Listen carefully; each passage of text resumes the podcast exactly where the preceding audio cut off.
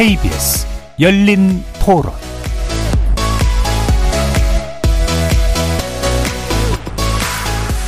여러분 안녕하십니까? KBS 열린 토론 한상관입니다. 저도 이제 시간이 지나면 소득이 끊길 텐데 간병비를 어떻게 해야 되는지 고민이 있죠. 나라에서 해야 된다고 생각합니다. 그걸 사적 보험에서 해결하라는 거는 여러 가지 문제점이 있어 보여요. 건강보험 체계 안으로 다 흡수해서 그쪽에서 돌보는 게 맞다고 봐요. 간호간병 통합 서비스요. 더 확대되지 않을까 저는 생각하고 있어요. 아무래도 고령화가 계속 진행이 되면 부양해야 되는 기간이 길어지고 하다 보면 부담이 좀 커지게 되죠. 비용 면으로 지원책 같은 게 있으면 좋지 않나 해서 당연히 나이가 들면은 언젠가 아플 텐데 그런 부분에 대해 조금 더 촘촘하게 보호될 수 있으면은 더 든든할 것 같아요. 지원 금액에 대한 거를 그 의뢰자의 형편에 좀 맞게 케이스별로 조정을 하는 그런 방안을 만들어줬으면 좋을 것 같다는 생각이 좀 있네요. 자식들도 나이가 먹었지만 경제활동을 계속 해야 한다는 부담감 때문에 집에서 모시기가 어렵죠 더 개인의 가정의 문제가 아니고 사회 국가 시스템적으로 의료보험 체계 내로 흡수하는 게 제일 좋은 방법 아닙니까 거리에서 만난 시민들의 목소리였습니다. 여러분 어떻게 들으셨는지요? 지난 17일 대구의 한 아파트에서는 치매를 앓던 80대 아버지와 아버지를 돌보던 50대 아들이 숨진 채 발견되는 어, 안타까운 사건이 있었습니다. 아버지는 치매를 앓은 지 10년이 넘었지만 지자체나 관련 기관의 지원이나 혜택은 받지 못한 것으로 알려졌습니다. 아마도 간병 살인이 아니었겠는가 뭐 추측은 하고 있는데요. 우리 사회는 가족이 직접 간병을 하거나 간병비를 오롯이 감당하는 경우가 상당히 많습니다. 간병비가 어, 하루에 약 14만 원 정도가 됩니다. 그래서 한 달이면 대략 400만 원이 넘고요. 2024년 기준으로 했을 때 이번 환자의 사적 간병비는 연간 11조 4천억에 달할 것으로 추산된다고 하니까요. 정말 큰 금액이 사회적 비용으로 들어가고 있네요. 때문에 간병 지옥 이런 말도 나왔습니다. 2025년이면 우리나라는 초고령 사회로 진입할 것으로 전망이 됩니다. 때문에 간병, 어, 돌봄의 문제는 특별히 어느 누군가에게만 해당되는 문제가 아니라 우리 모두의 이야기입니다. 지난해 말 정부가 국민 간병 부담 경감 방안을 발표하기도 했습니다. 오늘 열린 토론에서는 간병 돌봄 정책에 대한 얘기를 심도 있게 나눠보겠습니다. KBS 열린 토론 지금부터 시작합니다. 살아 있습니다. 토론이 살아 있습니다. 살아있는 토론, KBS 열린 토론. 토론은 라디오가 진짜입니다. 진짜 토론, KBS 열린 토론. 자, 오늘 토론 함께 해주실 세 분 소개해드리죠. 서울대 의과대학 의료관리학과 김윤 교수 모셨습니다. 안녕하십니까. 안녕하십니까. 보건복지부 간호정책과 임강섭 과장 나오셨고요. 네, 안녕하세요. 반갑습니다.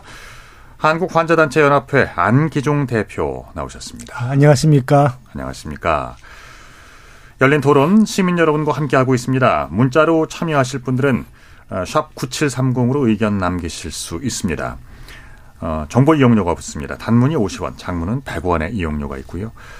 어, KBS 모바일 콩과 유튜브를 통해서도 무료로 참여하실 수 있습니다. 여러분들의 많은 관심과 참여 기다리고 있겠습니다. 어, 지난 17일 어, 대구에서 치매를 앓던 아버지와 어, 그 아버지를 간병을 해오던 아들이 숨지는 사건이 있었습니다. 어, 10년이 넘게 치매인 부친을 그 아드님이 이제 간병을 해 오셨다고 하는데 이른바 간병 살인으로 어, 지금까지는 추측이 됩니다. 특히 안타까운 부분이 치매 안심센터라든지 장기 요양보험 같은 지원을 전혀 받지 못했다고 하는데요. 자, 우선 이 사건을 어떻게들 보고 계신지요? 먼저 김윤 교수님께 여쭐까요? 예, 뭐 굉장히 안타까운 사건이고요.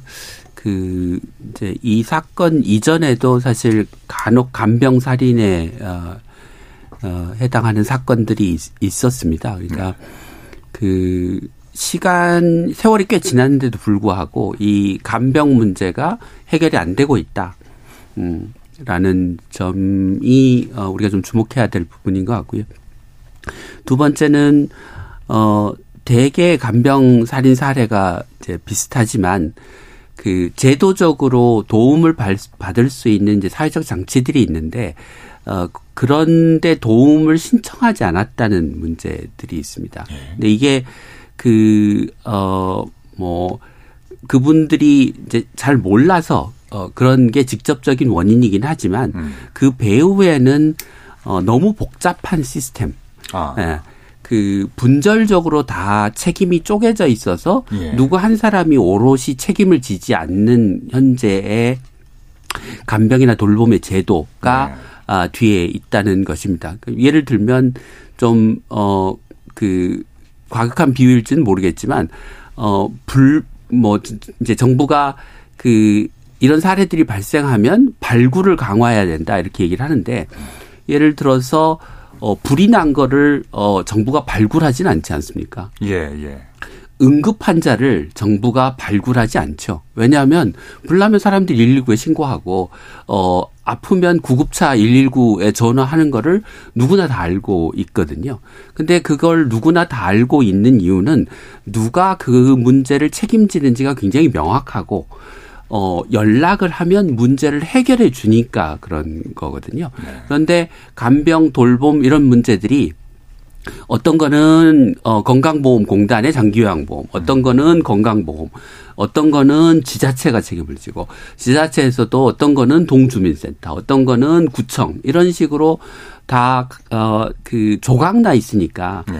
어 국민들 입장에서는 도대체 어, 어디를 연락해야 갈지 알 수가 없고 연락하면 그거 우리 책임 아니고 딴 데 가봐라 뭐 아. 여기 연락해봐라 이렇게 네. 얘기하고 그러고 나서 이제 다 찾아다니다 보면 아 그런데 조건이 안 되는데요. 예, 네, 죄송합니다. 이렇게 얘기를 하는 경우들이 어, 있다 보니 네. 국민들이 그런 제도를 어, 잘 이용하기 어, 어렵게 되고 해봐야 소용없다는 생각들을 갖게 되면서 어, 이제 주변에 있는 사람들이 많이 어떻게 하면 이게 돌봄의 문제를 내가 국가로부터 사회로부터 도움을 받을 수 있을지를 잘 알지 못하게 된 어, 못하고 있는 게 어, 근본적인 문제인 것 같습니다. 그래서 겉으로 보면 이제 이런 분들이 제도를 잘 모른다 이렇게 생각할 수 있지만 그 배후에는 조각나 있는 시스템, 누구도 오롯이 책임을 지지 않는 시스템, 어, 복잡하게 제도를 만들어서 결국은 해당이 안 되는 예외적인 상황들이 많이 발생하는 문제, 네. 이런 문제를 근본적으로 좀 개선해야 된다고 생각합니다. 그렇군요. 통로의 일원화. 네. 예, 정말 중요하네요. 권한과 책임의 범위가 조각조각 나 있다는 말씀도 예, 와 닿습니다. 아, 한국 환자단체연합회의 안기종 대표님은 어떻게 생각하십니까? 예. 어, 그 이번에 그 17일 날 대구에서 발생했던 이 사건은 간병 살인도 있었고 또 간병 자살도 있었잖아요. 아, 네. 사실 이게 대표적으로 보통은 간병에 이제 특히 치매 같은 이제 있어서의 간병의 문제는 가, 간병 파탄, 간병 살인, 간병 자살 이렇게 연결되는 경우가 많이 있거든요. 그리고 예. 아마 여기 언론에 보도가 됐기 때문에 우리가 지금 알고 있지만 아마 모르는 많은 사건들이 있었고 특히 이제 요거는 적극적으로 이제 살인을 한 거지만 네. 소극적 방치를 방치로 인한 사고도 많이 있거든요. 네.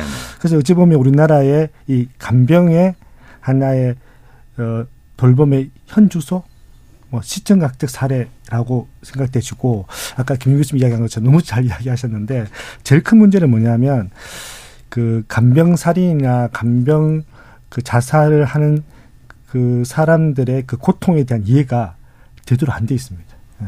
이게 쉽게 생각하면 이 고통을 당하는 사람과 이 고통을 해결해 주기 위해서 제도나 정책과 법을 만드는 사람들의 시각이 좀 다릅니다. 다르고 더 큰 문제는 아까 이야기한 것처럼 국가에서 어쨌든 이런 문제가 발생하지 않도록 제도나 정책이나 법률을 만들어 놨는데 일단 하나는 모르고 두 번째는 어렵고 그래서 어떤 한 어떤 환자분이 어떤 비유를 했냐니까 우리나라의 이 이 이 그 간병이나 의료 관련 지원의 제도는 어떻게 되냐. 일단은 첫 번째 문이 있는지 잘 모르고 네, 그 네. 그 문이 있는지 모르고 아, 두 번째 예, 두 번째 문이 있는 건 이제 알았는데 들어가려니까 어디에 가야지 그 문이 있는지 잘 모르고 네. 세 번째 이제 어디에 가서 이제 문이 들어간지 알았는데 들어가려고 하는 문턱이 너무 높다. 그래서 결과적으로 이제 이용 못한다. 그 이야기를 계속 하고 있어서 어쨌든 지금 이번에 요 사건이 그냥 하나의 사건이 아니라 수많은 사건의 하나의 시청가적 사례 라고 해서 이 문제를 이 문제를 통해서 한번 전체 이런 일이 발생하지 않도록 제도가 좀 만들어졌으면 좋겠습니다. 알겠습니다.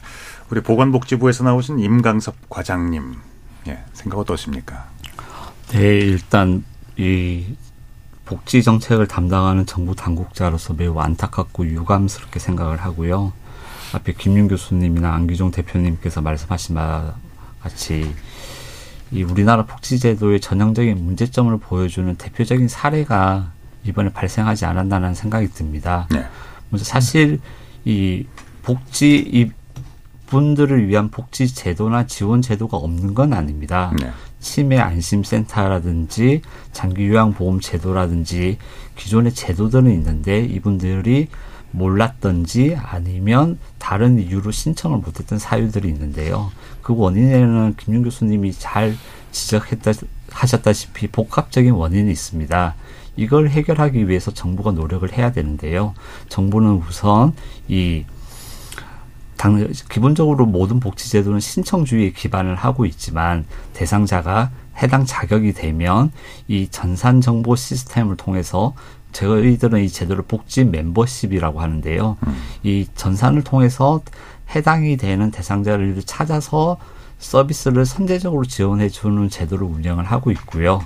그리고 그 각각의 제도를 통해서 대상자가 있는 가정이라든지 주변의 이웃이나 친척을 통해서 찾아가서 발굴하는 시스템을 가지고 있습니다. 또 세 번째, 김윤 교수님께서 잘 말씀하신다시피 돌봄이나 간병이나 의료나 복지 서비스가 제공되는 주체도 다르고 기간도 다르고 담당자도 다른 이런 문제점이 있어서 어느 누구도 책임을 지지 않는 문제점이 실제 일어나고 있었기 때문에 이러한 문제점을 극복할 수 있도록 통로의 일환하라라고 하셨는데 네. 저희가 통합적으로 사례 관리를 할 수 있도록 작년부터 일부 지자체에서 시범 사업을 하고 있고요. 이걸 통해서 좀 확대를 해 나간다면 이런 문제를 조금씩이나마 완화할 수 있지 않을까 생각을 하고 있습니다. 예. 오늘 뭐 그러니까 그 보건복지부에서의 어떤 이제 제도의 방향성이나 뭐 취지에 대해서도 상당히 어, 우리 교수님도 그렇고요. 또 안 대표님도 어, 찬동하는 부분들이 많이 있습니다. 예. 어, 그리고 또 시간이 좀 걸리더라도 음, 뭐 개선되는 방향성이 분명히 있는 건 맞고요. 어, 그래서 안 대표님 그 예. 아까 이제 에, 중첩되는 부분들이 좀 있는데요. 그러니까 그 신청을 하더라도 어떤 지원을 받거나 신청을 하더라도 그 절차가 당사자나 가족들에게 너무 까다롭고 복잡하고 어 그리고 조각조각 이제 예. 분산돼 있는 경우 간단하게 좀 실태를 좀 들어볼까요? 뭐 저희 아버님도 치매 진단을 받으셨거든요. 네. 어, 받았고 장기형 등급도 받았는데 과정이 너무 힘들더라고요. 저는 이제 환자 단체에서 오랫동안 활동해 봤기 때문에 이런 제도나 정책이나 절차를 잘 알고 있음에도 불구하고 일단은 정서 자체가 일단 이, 이성적인 합리적인 판단할 수 있는 상황이 사실 아닌 경우가 많거든요. 네. 그런 상황에 결국은 이제 어떤 사람이 직접적으로 뭐 이, 이런 절차를 도와주는 게 있는 게 아니라 결과적으로는 이제 환자 환자 본인이나 가족이 신청을 해야 되는 거거든요. 그리고 그 이게 이제 그 국민 눈높이와 환자 눈높이라는 우리 용어를 많이 쓰고 있는데 사실은 그게 굉장히 중요하거든요. 근데 대부분 다가 실제적으로 신청 주의에 입각한 신청을 하려고 하면 어, 그 눈높이가 맞지 않아서 이해하는 게 굉장히 힘듭니다. 그래서 하다가 포기하는 경우가 굉장히 많이 있고, 음. 그리고 또 한 가지는 이제 기관마, 기관마다 똑같은 제도에 대한 내용이 다릅니다. 되다 보니까 이쪽에서는 된다 했는데 이쪽에서 아, 잘안 될 것 같아 하면 안 되는 걸로 이해하는 경우도 많이 있고. 어. 그래서 그 어떤 이런 복지 제도나 아니면 뭐 의료비 관련 이런 제도 이제 이 돌봄 관련 제도에 있어 가지고는 선의 대리인이라는 용어 가끔 쓰잖아요. 저는 네. 그런 사람이 있었으면 좋겠거든요. 근데 그걸 아하. 그걸 누가 해야 되나? 원래 그 동 동주민센터의 사회복지 공무원이 해야 되는데 네.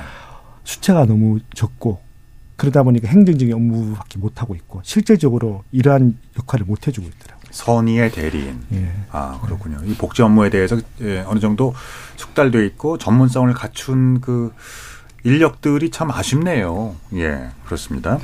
그한 네. 가지 좀 덧붙이자면, 네. 그러니까 그 우리나라의 복지 시스템이 그 정부가 내린 지침에 따라서 굉장히 기계적으로 운영됩니다. 그러니까 네. 예를 들면 소득 수준 얼마에서 거기 해당되지 않으면 제외, 뭐 어떤 기준에 못 맞으면 제외 이렇게 음. 되어 있는데 그런 몇 가지 기준으로 그 에, 돌봄이나 도움이 필요한 우리 국민들의 상황을 온전히 파악하기 굉장히 어렵지 않습니까? 네. 그러니까 그 그래서 이제 외국에서는 어 그런 기준들이 있지만 그 기준들을 기계적으로 적용하는 게 아니고 어 복지 담당 공무원이 실제 그 사람의 상황, 그 가족의 상황을 가서 살피고 어 이분은 기준에는 해당은 안 되지만 정말 도움이 필요한 사람이야. 이거 우리도 우리 안 도와주면 큰일 나라고 하면 어 도와줄 수 있는 그런 재량권들을 재량권. 가지고 있거든요. 네. 네, 네. 굉장히 어려운 문제이긴 하지만 예.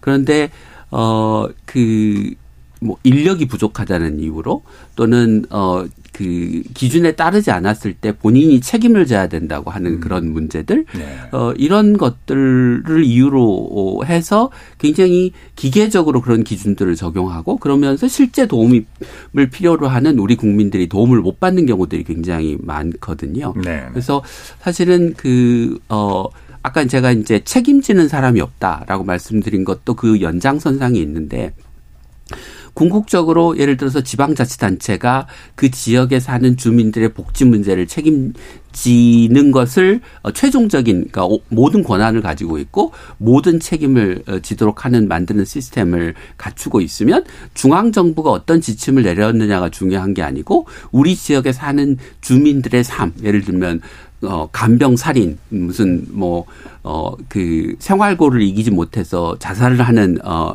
문제, 이런 문제들이 생기면 그런 문제들을 해결하기 위해서 노력할 거거든요. 그래서 이, 지금, 어, 지자체가, 어, 어느 정도의 재량권을 가지고, 어, 복지 문제, 복지 서비스를 제공하고 그에 대한 책임을 온전히 지도록 하는 방식으로 전환해야 된다. 현재와 같은 중앙정부 중심의 복지정책, 중앙정부가 내린 지침이 기계적으로 어, 적용되는 방식으로는 어, 지금 발생하고 있는 여러 가지 사회적으로 발- 문제가 되고 있는 그런 사례들을 저는 해결하기 어렵다고 본다입니다. 그렇군요. 뭐 자칫 저 예, 오늘 이 시간을 뭐 관을 혹은 관이 내놓은 제도 자체를 너무 지적하거나 질타하는 자리처럼 이제 오해될까봐 제가 좀 조심스러운 부분이 있는데요.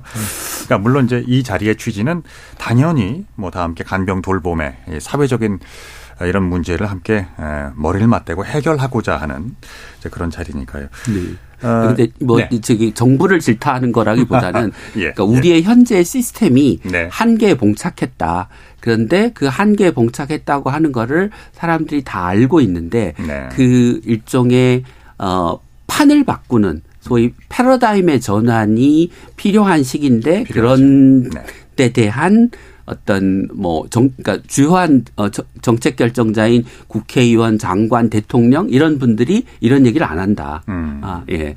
알고 있으면서도 저는 그렇게 생각합니다. 그러니까 공론화의 시작이라고 예, 보죠, 오늘 그러면. 나온 임광석 과장님의 책임이라는 뜻이 아닙니다. 네. 그, 어, 임 과장님께서 방송을 듣는 분들을 위해서 치매 지원 사업. 예. 네. 어떤 것들이 있는지 한번 알려주시죠.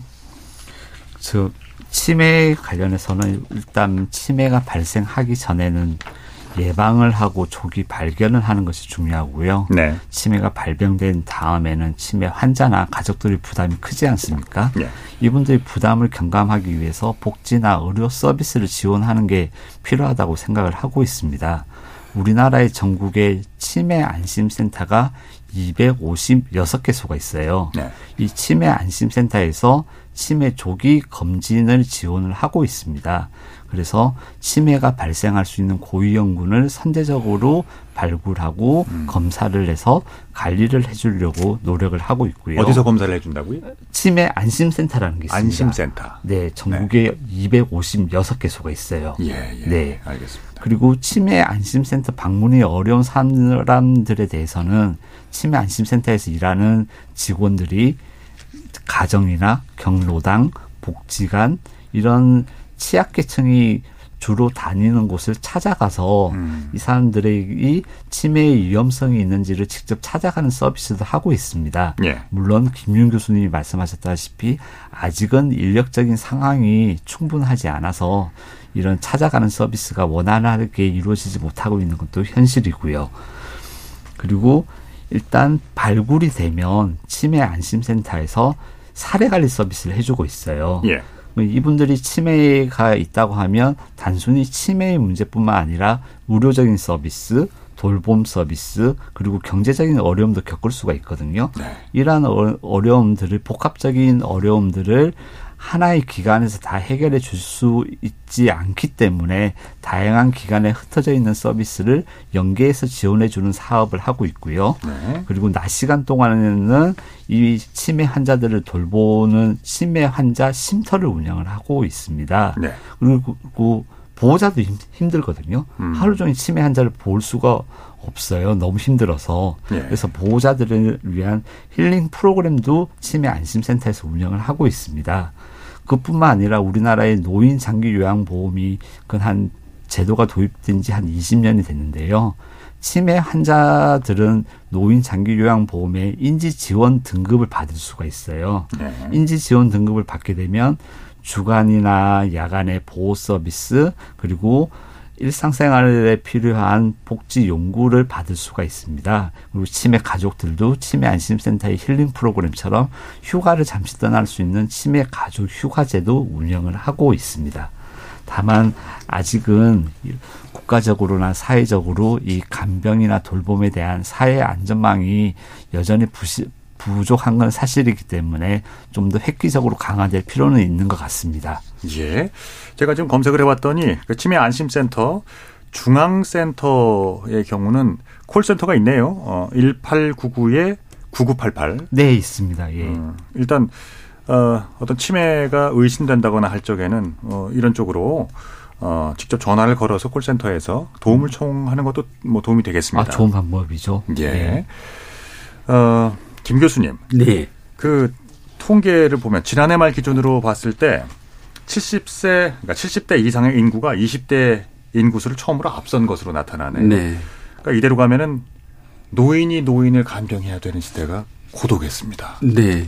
뭐 내년이 되면 우리나라 사회가 이제 초고령 사회에 진입하게 된다고 통계청이 이제 예측을 하고 있는데요. 네. 그러니까 초고령 사회라고 하는 거는 우리 국민 다섯 명 중 한 명이 노인인 어, 상황인 거거든요. 예. 그런데 이제 아마 이게 어, 점점 더 어, 올라가서 2050년대, 60년대에 가면 우리 국민 어, 4명이 1명, 3명이 1명이 노인인 상황이 될 거고 그러면 이제 어, 노인이 노인을 돌보는 어, 그런 상황들이 자연스럽게 일어나게 되겠죠. 네. 근데 이제 그런 그 우리가 이제까지 경험해 보지 못한 역사적으로 인류가 한 번도 경험해 보지 못한 어, 고령 사회에 잘 대응하기 위해서는 이제 우리 사회 시스템이 어, 많이 바뀌어야 되는데 네. 그것의 대표적인 이제 그 영역 중에 하나가 돌봄 간병의 영역이라고 저는 생각합니다. 그러니까 어, 현재 그 우리 의료 시스템은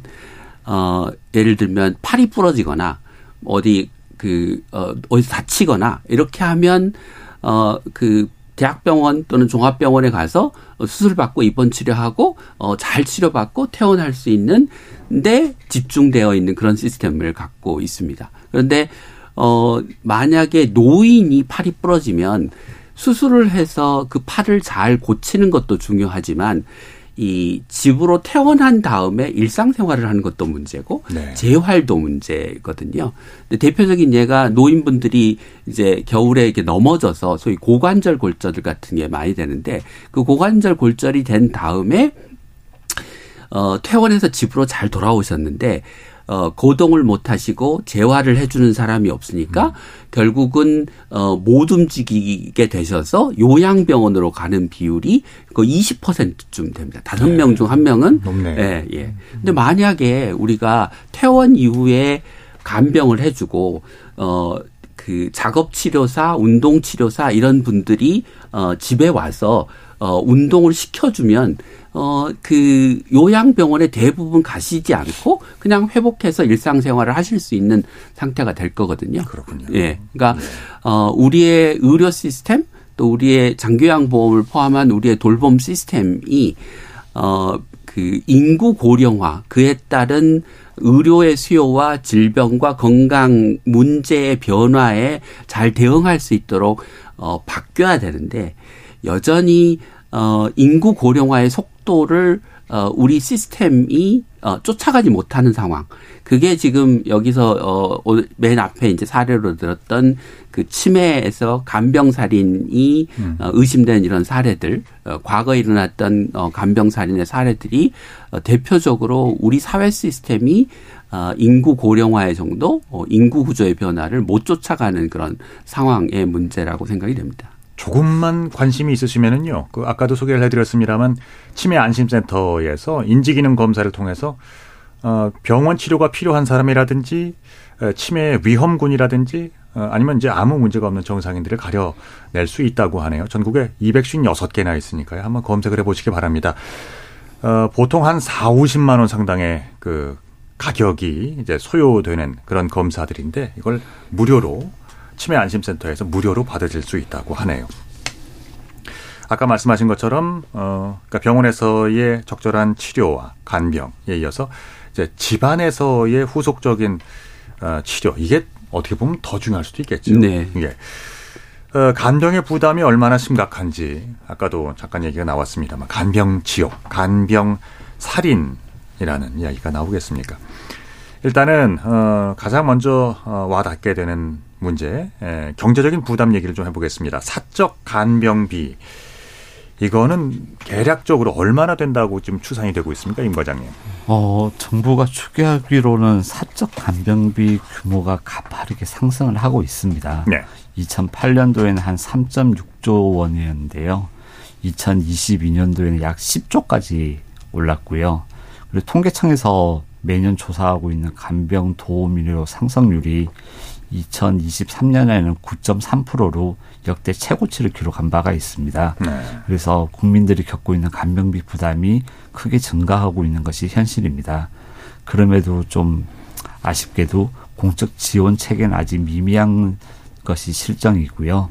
예컨대 의료기관에서 보면 가족이나 어, 가족이 환자를 돌 간병을 하거나 아니면 다른 사측 간병인을 고용하는 비율이 약 60% 가까이 된다고 하더라고요. 그래서 이 사측 간병에 대한 부담이 상당히 큰 것으로 정부도 보고 있습니다. 어, 보통 일당이 한 14만 원, 15만 원 선이라고 그래요. 그러면은 언뜻 해도 한 400 이상이 예. 한 달이면 든다고 음. 하는데 말 그대로 이거 한 달 돈 벌어 가지고 어지간한 연봉이 이 안에 다 들어가겠다는 생각이 듭니다. 사람 잡는 간병비 얘기가 나올 만 하겠는데요. 안 대표님. 예. 그 사실은 그 간병비 문제가 최근에 다 피부로 이렇게 와닿는 이유가 있습니다. 예전에는 3대 비급여를 하면 대표적으로 선택 진료비, 상급 병실료, 간병비 세 개였거든요. 간병비. 예. 아.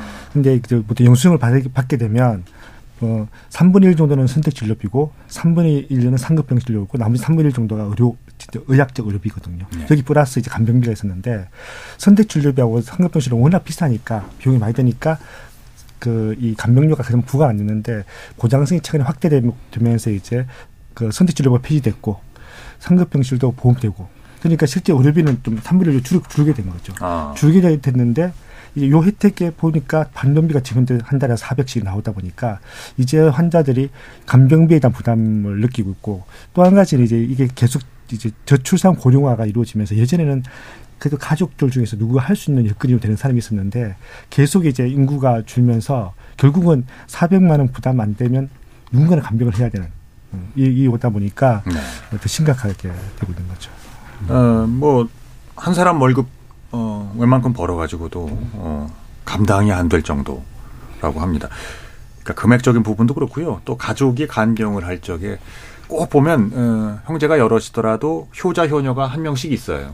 이런 분들이 다 맡아서 하게 참 일반적인 모습입니다, 이게. 김 교수님, 그, 이런 네. 문화도 좀 바뀔 필요가 있지 않을까요?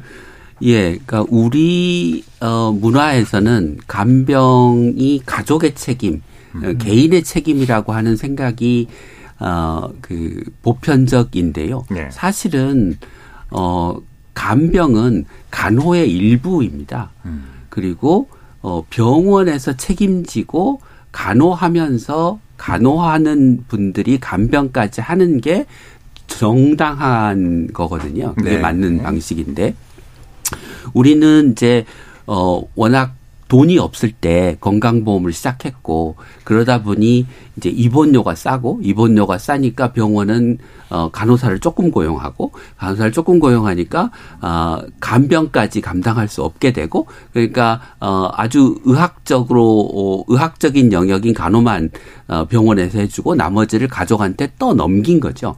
이게 비정상적이고 과도기적인 거였던 겁니다. 네. 그래서 음, 이제 그 우리가 뭐 국민소득 3만 불이 넘어서고 뭐 세계 어 20위권의 그 이 경제 대국이 됐는데 어 의료 제도를 더 이상 간병을 국민의 책임, 개인의 책임으로 돌리는 그런 간병 제도를 어 그 간, 간병, 간호간병 제도를 운영하는 거는 맞지 않다고 생각하고요. 그래서 간병은 당연히 어, 정부가 책임지고 그 의료가 책임, 의, 어, 의료 기관이 책임지는 어, 시스템으로 변화해야 된다고 생각합니다. 이게 단지 비용의 문제뿐만이 아니라 사실 어, 간병 영역에 해당하는 예를 들면 뭐 기저귀를 갈아준달지 뭐 어, 몸을 닦아준달지 하는 이런 행위도 그 환자가 어떤 상태에 있느냐에 따라서 어 의학적으로 고려해야 될 상황들이 있거든요. 네. 그런데 의학적으로 훈련받지 않은 간병인이 그런 일을 할, 함에 따라서 의료 사고가 발생할 가능성이 어 충분히 있습니다. 그리고 네. 이게 어 병원이 고용한 간호 인력이 간병을 하는 게 아니고 환자 보호자가 아, 사적으로 계약을 해서 고용한 간병인이 어 예를 들어서 환자를 학대하거나 어, 사고가 생기거나 또는 부당한 요구를 하거나 이렇게 했을 때 이게 어 병원이 바깥에 빠져 있기 때문에 어 개인적으로 그런 문제를 해결해야 되는 상황들이 벌어지거든요. 이거는 어 상식적으로 사실은 어 지금 뭐 우리나라 이 선진국에 진입한 대한민국의 수준에서 있어서는 안 되는 일이라고 저는 생각합니다. 네. 알겠습니다. 아, 안기종 대표님도 효자 효녀 중에 한 분. 직접 그 간병을 어, 저는 하셨죠? 저는 이제 아내가 백혈병 투병을 했으니까 아 그렇습니까? 네, 그러니까 한 20년 전쯤에 그때 이제 평일 날은 어 장모님이 간병하셨고 주말에는 제가 장- 어, 간병을 했었고요. 네. 그리고 아버님이 10년 전에 췌장암 진단 받으시고 지금 이제 88세인데 한 6개 질환을 가지고 있어서 두 달마다 한 번씩 계속 병원을 가고 아. 일상생활 고전이 곤란하니까 이제 어머님이 이제 실제 간병을 하시고 네. 아버님 하시는 일을 어머니가 좀 일부 하시고 주말에 제가 내려가서 또 나머지도 하고 이렇게 약간 이 간병 이 간병 아버님이 아프시고 이 간병이라고 하는 이 영역 때문에 결과적으로 이제 이게 굉장히 복잡한 이제 이런 상황이 됐습니다. 그렇습니다. 음. 그 정부가 지난해 말에 국민 간병비 부담 경감 방안이란 걸 내놨습니다. 내용을 보면 어, 간호 간병 통합 서비스라는 게 있는데요. 시범 사업도 했던 것으로 알고 있고요. 어떤 제도입니까, 과장님?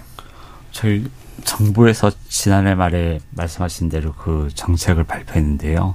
김윤 교수님 말씀처럼 이 우리나라가 병원에서 이 가족이 간병을 하거나 사적 간병인을 쓰는 거는 우리나라만이 가지고 있는 고유한 문화입니다. 이게 오래된 관행이고 문화인데 이제는 이걸 좀 타파하고 벗어날 필요가 있습니다. 이거를 그걸 위해서 도입한 제도가 간호 간병 통합 서비스라는 거고요. 2015년도에 도입을 했습니다.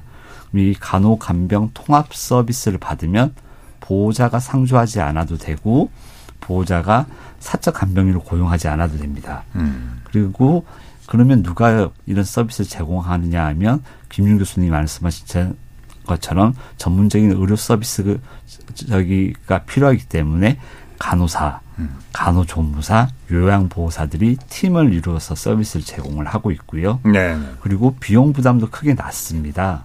간호간병 통합 서비스를 이용하지 않을 때는 하루에 약 11만 원을 부담한다면 이 서비스를 받게 되면 2만 원을 부담하는 것으로 약 5분의 1로 간병비 부담도 주, 줄어들게 되는 제도입니다. 그렇습니까? 예. 그러면 이제 통합 서비스를 구체적으로 이제 받을 수 있는 어, 중증 전담 병실이라든가 이것들 이제 확대 예정에 있다고 들었고요.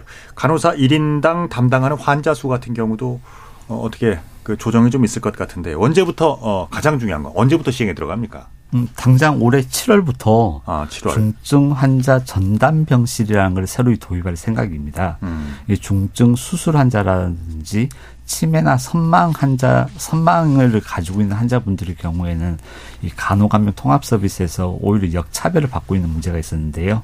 이를 개선하기 위해서 올해 7월부터 중증 환자 전담 병실을 도입할 생각이고요. 예.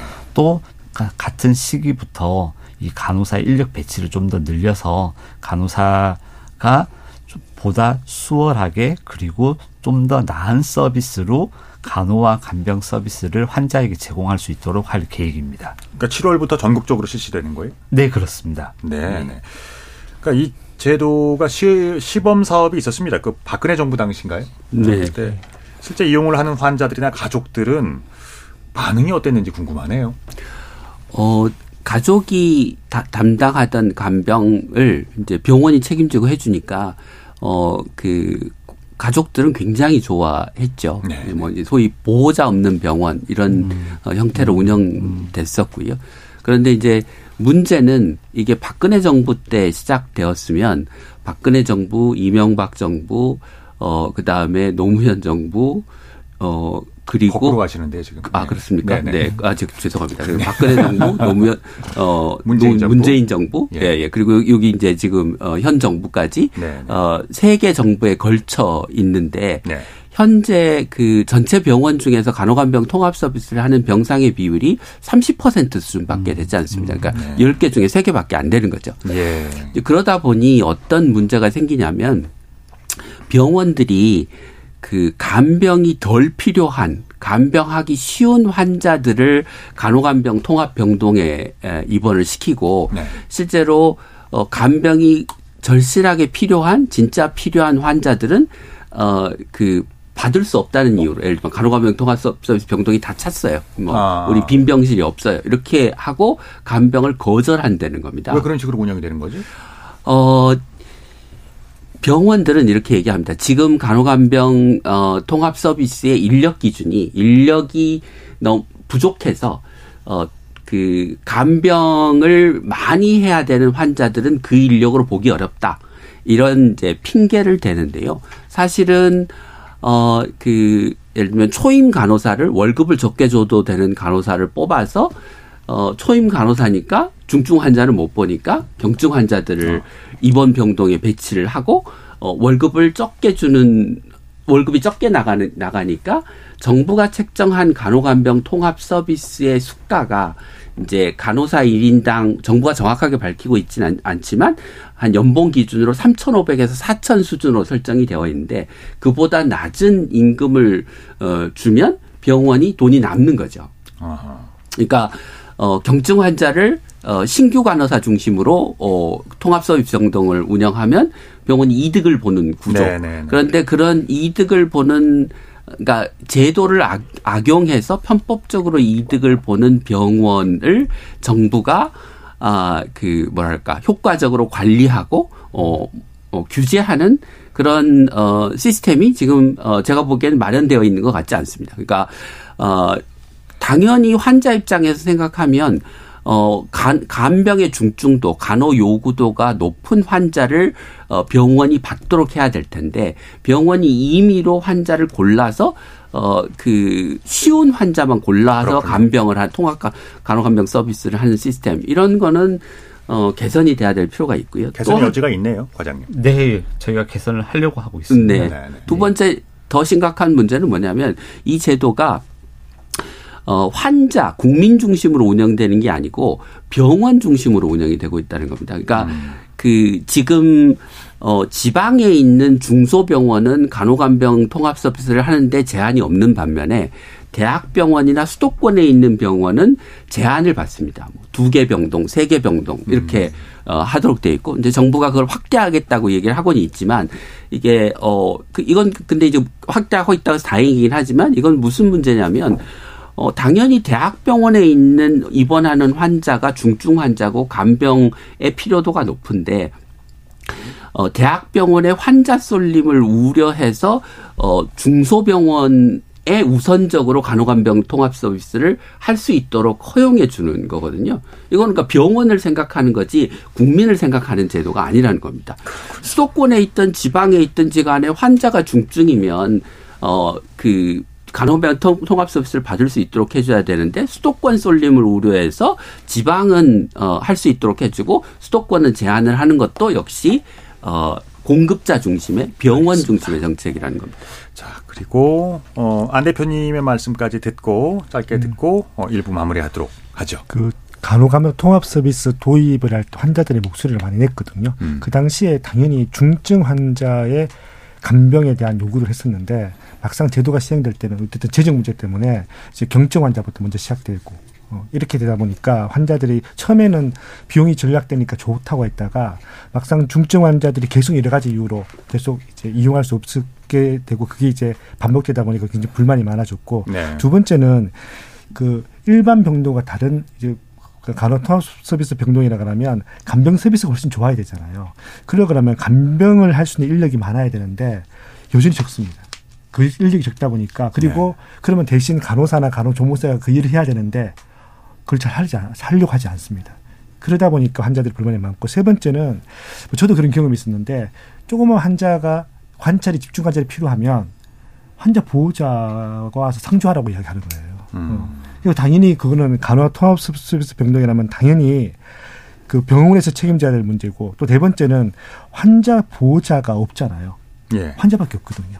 아. 안전에 어떠한 일이 발생해도 아무도 알 수가 없는 그러네. 안전의 문제도 있고 이래서 최근에는 이제 이게 아까 앞서 계속 반복한 것처럼 현재 간호감염 통합 서비스는 어 환자 중심이 아니라 이제 서비스를 제공하는 이제 병원 중심 이제 뭐 간호사나 간호조무사 중심으로 돼 그것에 대한 문제 제기가 많이 있고 다행히 어쨌든 보건복지부가 최근에 이제 발표했던 그 경감 방안에는 그런 환자들의 요구들이 좀 반영이 돼 있는 상황입니다.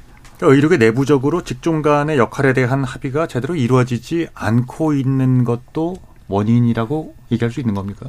네. 그러니까 그 지금 간호간병 통합 서비스에 대한 환자 국민들의 불만은 뭐냐면 어그 간병을 해준다고 하고 실제로 병원에 가보면 간호사가 간병을 안 해준다는 맞습니다. 거죠. 그렇군요. 예를, 예를 들면 어, 다리가 부러진 정형외과 환자가 목이 말라서 냉장고에 있는 물을 가지러 갈 수 없는데 간호사를 불러서 저 물 좀 갖다 주세요. 그러면 그거 해달라고 저 불렀어 이런 표정으로 하고 간다는 거죠. 예. 음.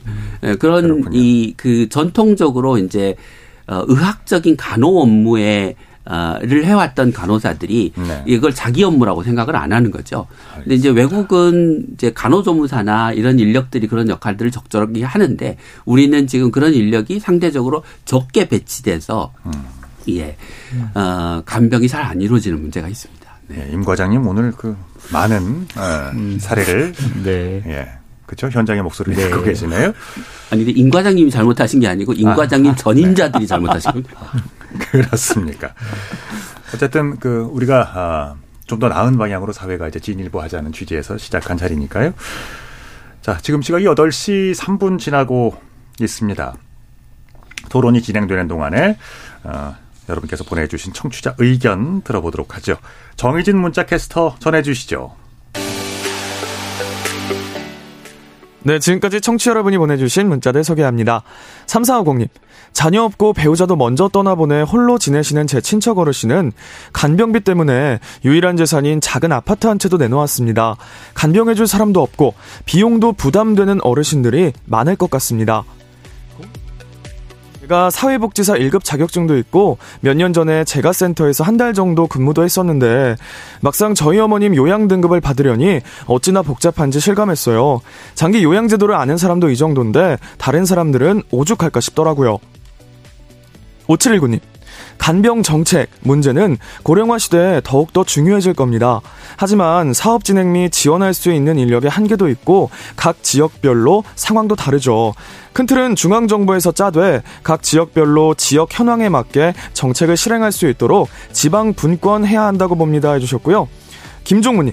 간병을 하다 정작 경제 활동을 못하게 되는 상황이 오게 되니까 빚내다가 결국 파산하게 됩니다. 곧 초고령 사회가 오게 되는데 정부가 대비해야 합니다. 강아지 같은 곤양이님.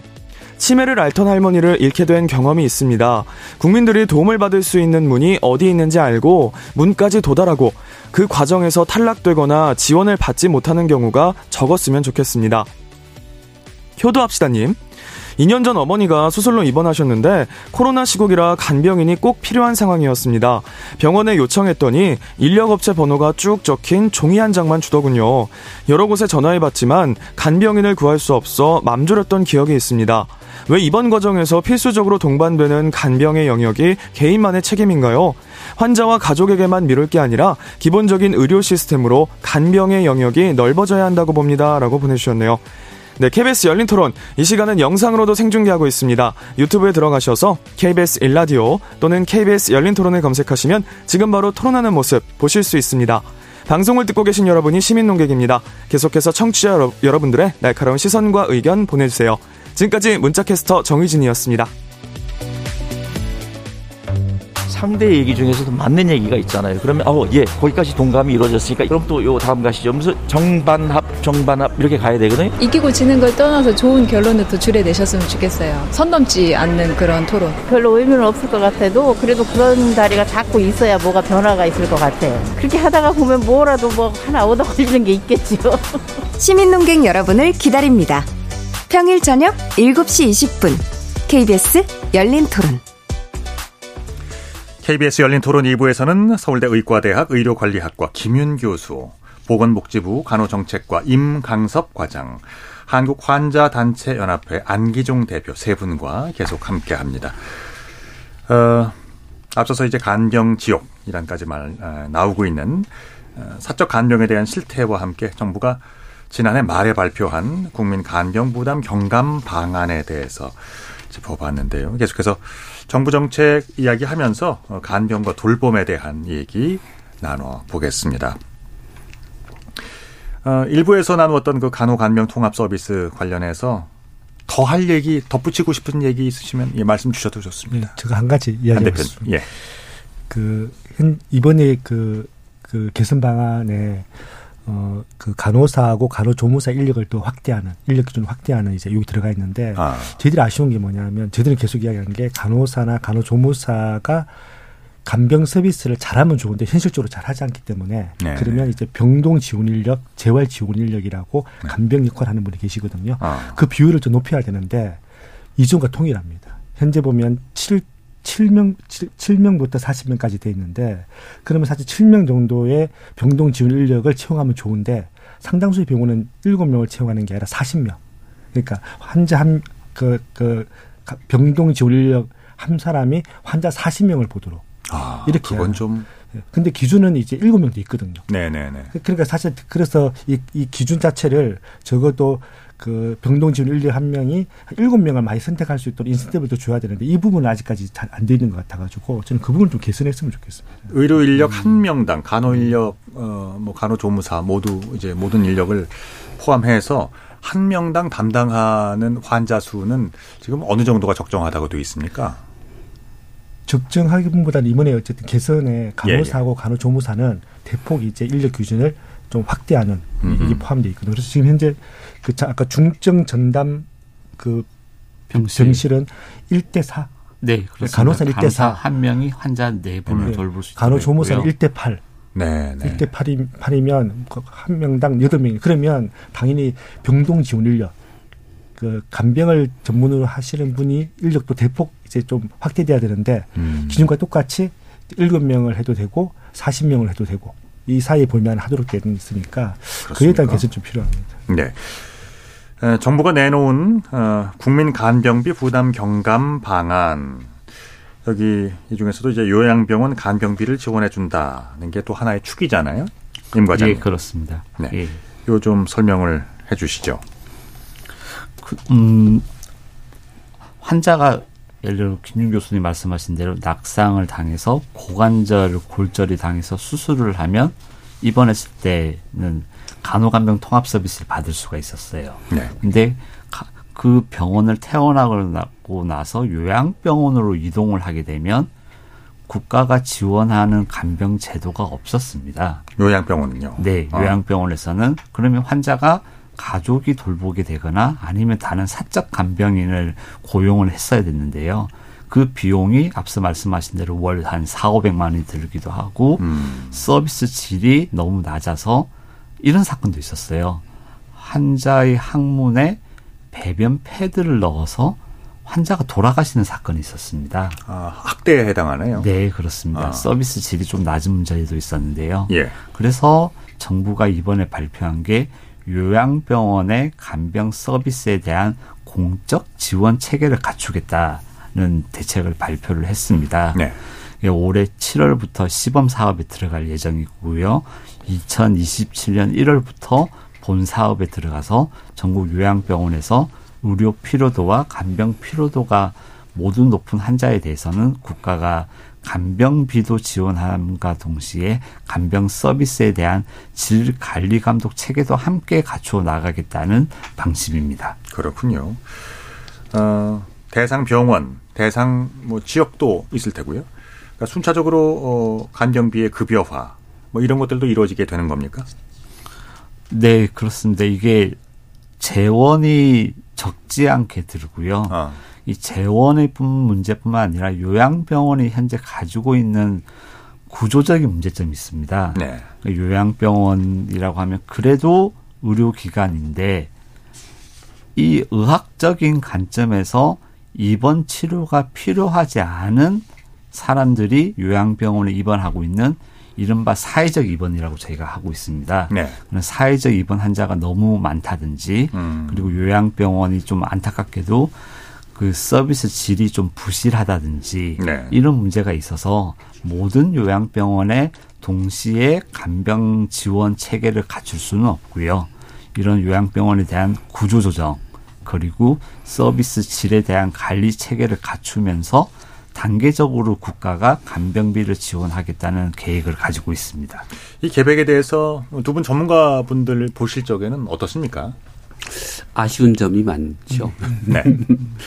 어, 그러니까 첫 번째는 그 이제 우리 노인들 뭐 사실 저 저도 이제 어 시간이 지나면 이제 노인이 되고 돌봄을 받아야 될 이제 상황인데 어 그 노후를 집에서 보내고 싶어 합니다. 그러니까 조사해 보면 예, 10명 중 7명은 집에서 살고 싶다. 음. 아, 그렇게 얘기하는데 어 이게 요양병원 간병비를 어 정부가 이제 책임을 져줘서 어 비용 부담이 줄어드는 거는 좋지만 지금 그렇게 되면 어 요양병원의 입원이 더 쉬워지는 거거든요. 네. 그러니까 어 다, 다시 말씀드리면 요양병원 간병비를 어 정부가 보험을 적용해 주는 건 좋으나 어 집에서 살 수 있도록 집에서 요양보호사의 돌봄 시간도 늘려주고 방문 간호도 늘려주고 의사의 왕진도 늘려주고 어 기타 등등 집에서 사는데 필요한 서비스들을 어 늘려주는 대책을 같이 내놨어야 됐다. 네.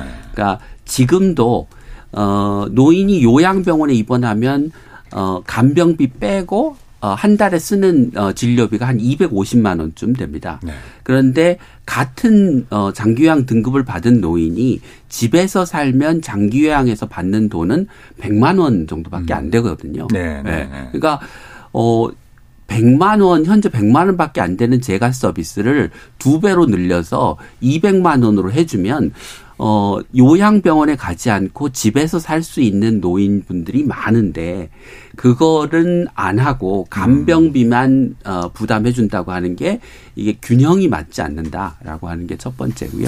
그 저 부분에 대해서는 좀 오해가 있으실 것 같은데요. 네. 이번에 작년 말에 정부가 국민 간병 부담 경감 방안을 발표하면서 생각했던 간병 지원 체계의 방향은 이런 거였습니다. 환자가 갑자기 아파서 수술을 해서 일반 병원에 입원했을 때는 간호간병 통합 서비스를 받자. 그리고 그 입원하는 기간이 길지 않기 때문에 퇴원을 하고 나서 회복을 하는 병원이 또 있어야 됩니다. 그걸 저희가 회복기 병원이라고 하는데요. 회복기 병원을 만들면서 회복기 병원에 맞는 간병 서비스 모형을 만들어 나가겠다. 그리고 현재 요양병원도 있기 때문에 요양병원에서 다 사적 간병을 이용하고 있는 것에 대해서 국가가 일부 공적인 역할을 강화하겠다. 다만 이것이 김윤 교수님이 말씀하신 것처럼 아 국가가 요양병원에 입원했을 때 간병비를 지원을 해주니까 다 요양병원으로 입원을 하라는 뜻은 아니고요. 대책을 발표하면서 같이 발표했던 정책 중에 하나가 요양병원을 퇴원 요양병원에서 퇴원을 하거나 일반 병원에서 퇴원을 해서 집에서 머물 때에도 어 의료 서비스, 간호 서비스, 돌봄 서비스를 찾아가서 제공하는 체계를 함께 갖추겠다는 대책을 어. 같이 내놨습니다. 예, 예, 예. 그래서 저희가 생각하는 거는 이 일반 병원, 회복기 병원, 요양병원, 그 재택 이런 전 주기에서 연속적으로 간병 서비스를 받을 수 있는 책임, 음. 국가의 공적 역할을 강화하겠다는 거에서 이런 부분을 좀 봐주시면 좋을 것 같습니다. 음. 정부의 책임과 역할이 상당히 넓어지게 되네요. 예. 네, 그렇습니다. 보통 예 말씀하시죠. 네, 그러니까 그 임광석 과장님이 말씀하신 정부가 발표한 대책의 그 방향과 내용은 저는 다 좋은 거라고 생각합니다. 옳은 네. 거라고. 그런데 이게 그 전체 제도를 노인 돌봄이라고 하는 어 그 전체 영역을 놓고 보면 어, 그 시설 노인이 이제 거동이 불편하고 생활이 어려 힘들어졌을 때 집에서 살 수 있는 방법과 요양원이나 요양병원을 선택하는 선택 지가 있는데 지금은 요양원이나 요양병원을 선택하는 게 너무 쉽고 유리하게 되어 있다는 거죠. 음. 네. 그러니까 어 정부가 그렇게 얘기하지는 않겠지만 어 사회 그 돌봄 제도 자체가 어 그 노인들을 요양원 요양병원으로 가라고 등을 떠밀고 있는 그런 형국이다라는 그렇습니까? 거죠. 그러니까 그래서 어, 지금 요양병원에 입원해 있는 노인 중에서 의학적으로 요양병원에 입원할 필요가 있는 사람은 네 명 중 한명밖에안 되고요. 아, 아. 4명 중 세명은 재가 서비스가 충분하면 요양병원에 가실 필요가 없는 분들입니다. 예. 그리고 실제 의학적으로 필요한 우리나라의 요양원, 요양병원 병상 수 대비 지금 현재 있는 요양원, 요양병원 병상이 어, 두 배나 많습니다. 그런데 그게 채워져 가고 있다는 거는 무슨 얘기냐? 어, 예를 들면 외국이면 어, 집에서 살 수 있는 노인들이 요양원, 요양병원으로 가고 있다는 거거든요. 그래서 아. 어, 이게 이제 그 임광석 과장님은 이제 그 간호 정책을 담당하셔서 이제 간호 의 관점에서 간호와 간병의 연속선상에서 이제 지금 설명하신 거는 이제 충분히 이해가 되는 네. 어, 그 설명이지만 그 노인 돌봄이라고 하는 전체 틀에서 보면 재가 서비스가 부족한 게 아, 간병 요양병원 간병비를 지원해 주지 않는 것보다 사실은 더 근본적인 문제다. 그러니까 그렇군요. 요양병원을 선택할 수밖에 없었기 때문에 간병비가 문제가 되는 거지.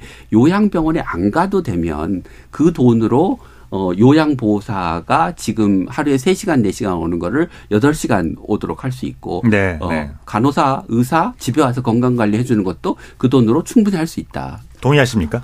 어, 제가 뭐, 간호정책 과장으로 오늘 나온 건 아니고요. 네. 지부 담당 공무원으로서 나왔는데, 김윤 교수님이 하신 말씀이 그동안에는 정확한 지적이었어요. 음. 이 국가 제도나 정책이 요양병원이나 요양시설에서 입원이나 입소했을 때 지원액이 더 큰 게 사실이었는데 그에 대한 문제의식과 반성을 해서 정부가 작년에 장기 요양 기본 계획을 발표하면서 재가 서비스라고 있습니다. 예. 그러니까 장, 요양보호사나 이 간호사, 간호조무사나 다른 물리치료사 등이 집으로 찾아가는 서비스를 저희가 재가 서비스라고 하는데요. 예. 이 재가 서비스를 대폭적으로 늘려서 이 대상자가 요양원이나 요양병원에서 입소했을 때 받을 수 있는 혜택과 거의 동일한 수준으로 앞으로는 재가 서비스 늘려서 음. 이분들이 굳이 내가 평소 집에서 사시는 것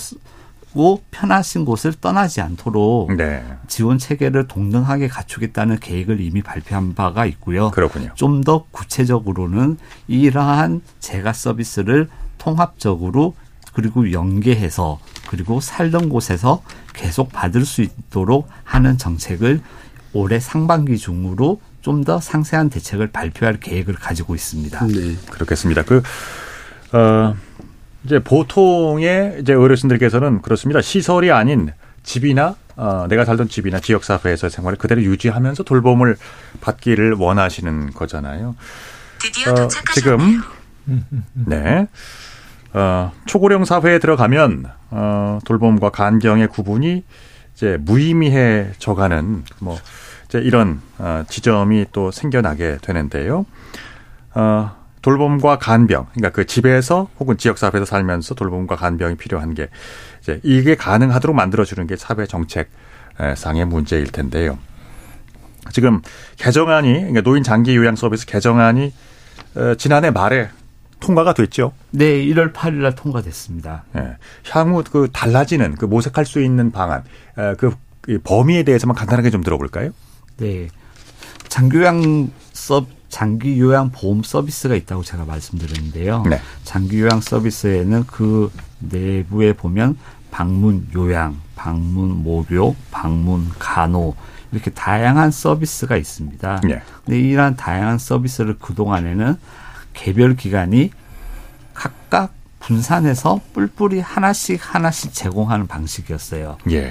그러다 보니까 수요자들의 필요한 것은 여러 개의 서비스가 를 동시에 한꺼번에 받으면 내 욕구가 보다 편리하게 해소될 수 있을 것이라고 기대를 하는데 그동안의 제도는 그러지 못했습니다.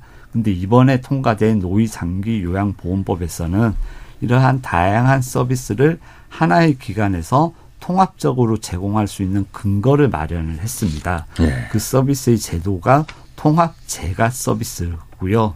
2016년부터 시범 사업을 하고 있고 네. 이번에 법적 근거를 마련을 하였습니다. 일단 그 김 교수님, 네. 음, 집에서 이제 더 많은 돌봄을 받을 수 있게 되는 기반은 뭐 마련이 된 것 같네요. 네.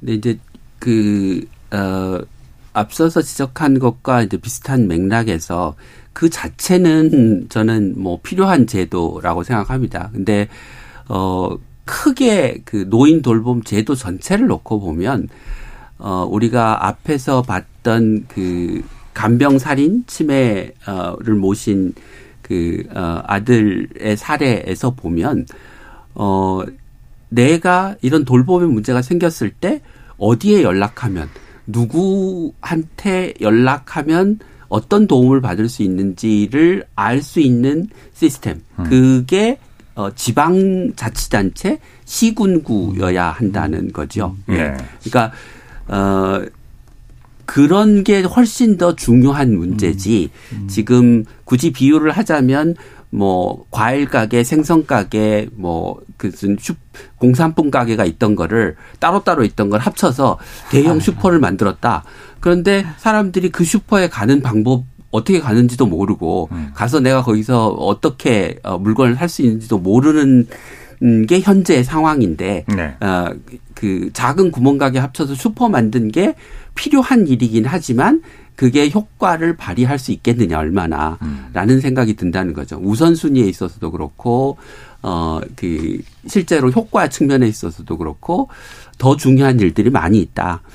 그 그러니까 앞서 말씀드린 것처럼 첫 번째 이제 집에서 살, 살길 원하는 노인들이 받을 수 있는 서비스를 지금부터 확대를 해줘야 되고 그 서비스가 필요한 사람들한테 가게 하려면 지방 정부가 그걸 책임지고 제공하는 알겠습니다. 시스템을 만들어야 되고 예. 그게 어 이어서 지금 현재 건강보험, 장기요양보험 또 정부 예산으로 하고 있는 노인 돌봄 사업이라고 하는 것들이 있습니다. 이렇게 뿔뿔이 음. 흩어져 있는 거를 한 개의 돈 주머니로 모아서 통합적으로 제공하는 시스템이 어 중요한데 그런 중요한 일들은 안 하고 좀 덜 중요한 일에 너무 신경을 쓰시는 것 같다 정부가 알겠습니다. 예, 그런, 예 생각합니다.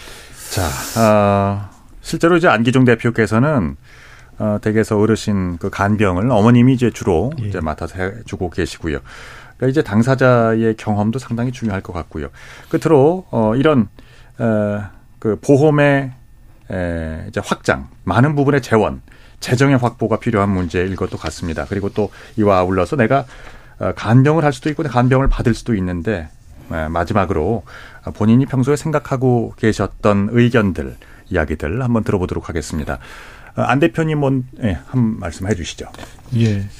그 현재 아까 앞에서 이야기했던 것 중에 하나가 최근에 이제 감 그러니까 요양급 요양병원의 그 간병 서비스 이제 시범 사업을 이제 추진하고 있는데 그때 아까 앞에서 이야기한 것처럼 약간 우려스러운 게 그러니까 제가 서비스가 제대로 되지 않은 상태에서 자칫하면 이제 환자들이 간병이 급여화되면 요양병원으로 많이 갈 수 있는 우려가 사실은 있긴 있거든요. 있죠. 있어서 네. 저는 정부가 이번에도 제가 통합 재가 서비스 적극적으로 확대하겠다는 의견을 그 발표를 하는 것에 대해서는 긍정적으로 생각하고 있는데 약간 현장에서 작동이 잘 되는 부분들에 대해서는 꼼꼼히 볼 필요가 있을 것 같습니다. 하고 저희 저희 그 예를 들면 저희 아버님이 요- 장기요양 등급 4등급 받으셨는데 음. 4등급 받으시니까 그, 그 방문 요양 받을 수 있는 시간이 하루에 3시간이더라고요. 네, 네. 그, 그리고 나머지 이제 기간 넘어가면 본인 부담 100%를 해야 되는 상황인데 사실은 3시간 가지고 많이 부족하죠. 사실은. 예, 결과 나머지 시간은 전부 다 우리 어머님이 다 돌봄으로 해야 되니까 그래서 그런 부분에 대해서 좀 더, 어, 좀, 좀 세심한 이 제도 설계가 되져야지 결과적으로 이 모든 게 재정으로, 재정과 연결돼 있잖아요. 그렇습니다. 국민들이 비용을 부담하려고 하면 그만큼 만족스러운 서비스가 필요하니까 그에 대한 대책이 좀 필요한 것 같습니다. 안 과장님. 임 과장님. 네. 음, 공감을 하고요. 그동안의 간병 문제는 개인과 가족이 감당해야 될 문제라고 많이들 생각을 해왔었는데 앞으로는 이제 초고령 사회가 됐고 우리 김윤 교수님이 앞에 말씀하셨던 바와 같이 우리가 한 번도 경험해 보지 못한 세계가 이제 닥쳤습니다. 예. 더 이상 간병 문제는 개인과 가족에게만 남겨두어서는 안 되겠다는 거에 대해서 정부도 공감을 하고 있고 국가의 역할을 좀 더 강화해 나가겠다 이런 생각을 가지고 있습니다. 알겠습니다. 그, 그러면서 결국에는 이게 결국은 재원의 문제로 연결이 되고 있습니다. 예, 예. 재원을 부담해야 되는 우리 국민들의 이해와 수용성을 단계적으로 높여 나가는 게 중요하지 않을까 생각이 듭니다. 알겠습니다. 자, 아, 김 교수님 1분 드리겠습니다. 네. 어, 정부가 그 간병 문제, 돌봄의 문제를 해결하기 위해서 많은 바람직한 일들을 하고 있는데요. 어, 우선순위가 더 높은 어, 거시적인 어, 정부 제도 개편에 에 대해서는 아직 손을 못 대고 계신 것 같습니다. 그런 문제를 해결해야 어, 우리의 간병, 어, 돌봄의 문제가 해결될 수 있다는 점을 말씀드리고 싶습니다. 예. 어, 오늘 열린 토론은 고령 사회의 그늘, 사적 간병과 돌봄에 대해서 어, 이른바 간병지옥이란 말까지 등장하게 된 어, 작금의 우리 사회의 실태 또 그에 대한 정부의 부당 경감 방안들에 대해서 말씀을 나눠봤습니다. 어, 서울대 의과대학 의료관리학과 김윤 교수, 보건복지부 간호정책과 임강섭 과장, 어, 한국환자단체연합회 안기종 대표 세 분께 감사드립니다. 고맙습니다. 네, 감사합니다. 감사합니다. 예, 수고 많으셨습니다. 어, 연일 한파가 이어지고 있습니다. 추운 날씨, 어, 역시 화재에도 주의를 하셔야죠. 어, 아파트 화재 발생 시에는 어, 그렇습니다. 항상 대피가 가능한 경우라고 판단되면 어, 엘리베이터보다는 계단을 이용해서 자세를 낮추고 어, 지상이나 음, 옥상 같은 안전한 장소로 대피하시는 게 좋습니다. 아, 그리고 출입문은 반드시 닫고요. 엘리베이터. 어, 이 문제가 항상 등장하는데요. 화재가 발생했을 때 엘리베이터는 되도록이면 타지 않으시는 게 안전을 위해서 도움이 되겠습니다. 오늘 함께 해주신 시민 논객 여러분께도 감사드리고요. 지금까지 KBS 열린 토론 한상권이었습니다. 여러분 고맙습니다.